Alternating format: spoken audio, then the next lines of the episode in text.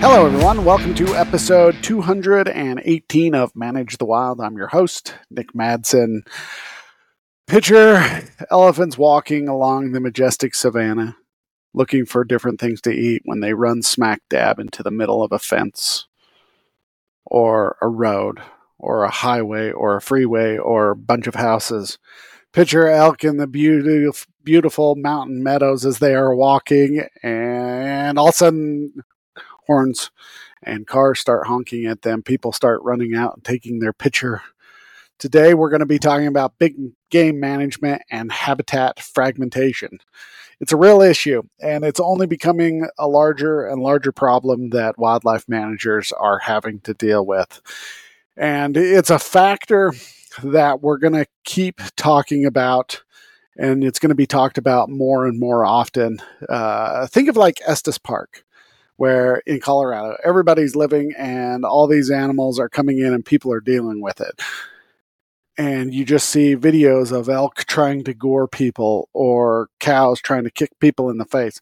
Well, that's only going to become more and more often as that urban sprawl spreads into those areas. And today, that's what we're going to talk about. Habitat fragmentation is taking a large section of habitat or places, their home, where they live, and then dissecting it. Picture a checkerboard where you have a whole entire board, but each checker represents a different piece of habitat. One is white, one is black, and the black one is the habitat, the white one is the cutting up and the fragmentation. That's what's going on. So, when we have habitat fragmentation, we have habitat loss, so loss of their home range, their food, where they live, their safety. Genetic isolation can happen.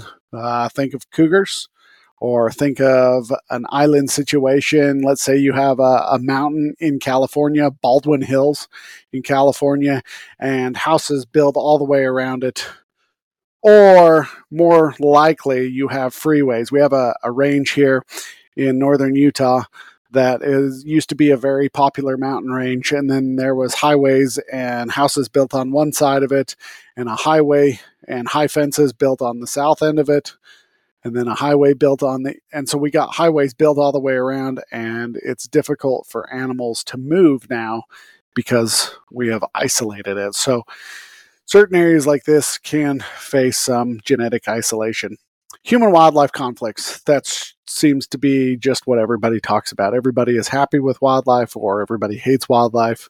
Depending on where you're living you could have a lot of conflict and depending on what area of the United States or in the world you're living will be a whole host of factors whether you're dealing with ungulates or predators or small little varmints. It just depending on where you live you're going to have wildlife issues no matter what.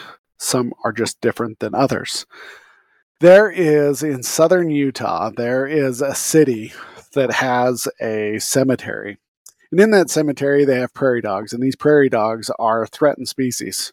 And because they're threatened, there's certain regulations, things they can and can't do with them.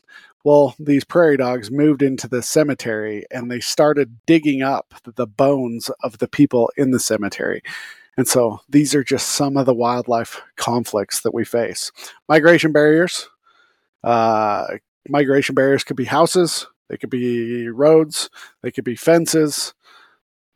It just doesn't matter. Uh, one migration barrier that I know of is uh, uh, airport extended its runway, and at the end of the runway is houses, and then you got the airport, and so they have a hard time getting through now because they put high fences all the way around to keep these animals from traveling. But it's not just um, land mammals that we could be talking about. We could be talking about habitat fragmentation if we're putting dams in rivers, habitat fragmentation for waterfowl.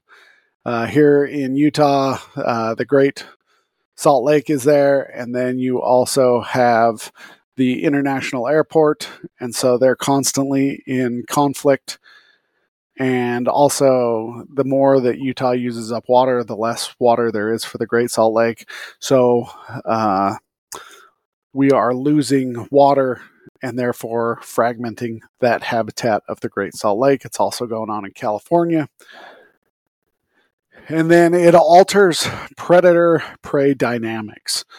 And what do I mean by that? Uh, there, because of all these barriers, it's altering the way migration routes are going. So predators are having to alter their behavior to get around it. Uh, we talked about the lights coming from all these urban areas are affecting the way uh, predator and prey are using the landscape. Um, predators tend to stay in the more dark areas, prey tend to be in the more light areas. And so it's just altering uh, the dynamics that we face around us. There's a bunch of real world examples of habitat fragmentation. You got the Florida panther, really popular. Uh, they were isolated. They started interbreeding, and then you developed a kink tail because they didn't have enough in the gene pool. Another one that's getting more and more popular as the species struggles a little bit more are pronghorn.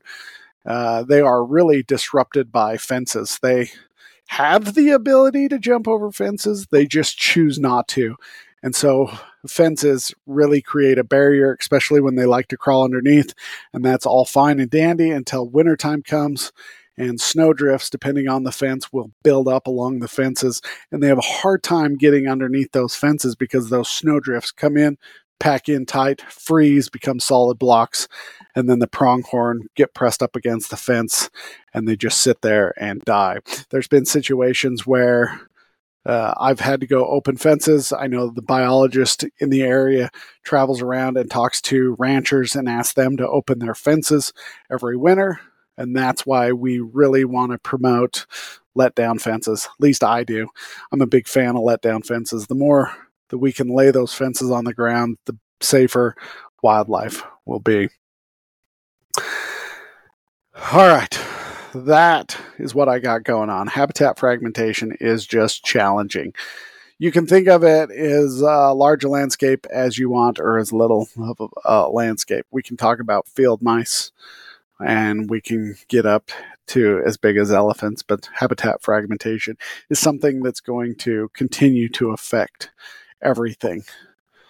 And the ones that you see it affect more are the ones with the longer migration routes and the ones that you don't really pay attention are the ones the smaller animals who we wouldn't think of it as a migration route but they still have to travel far whether they are just leaving their family unit for the first time and venturing out on their own or whether they move from a cornfield into some other type of field there is migration routes and habitat fragmentation is going on.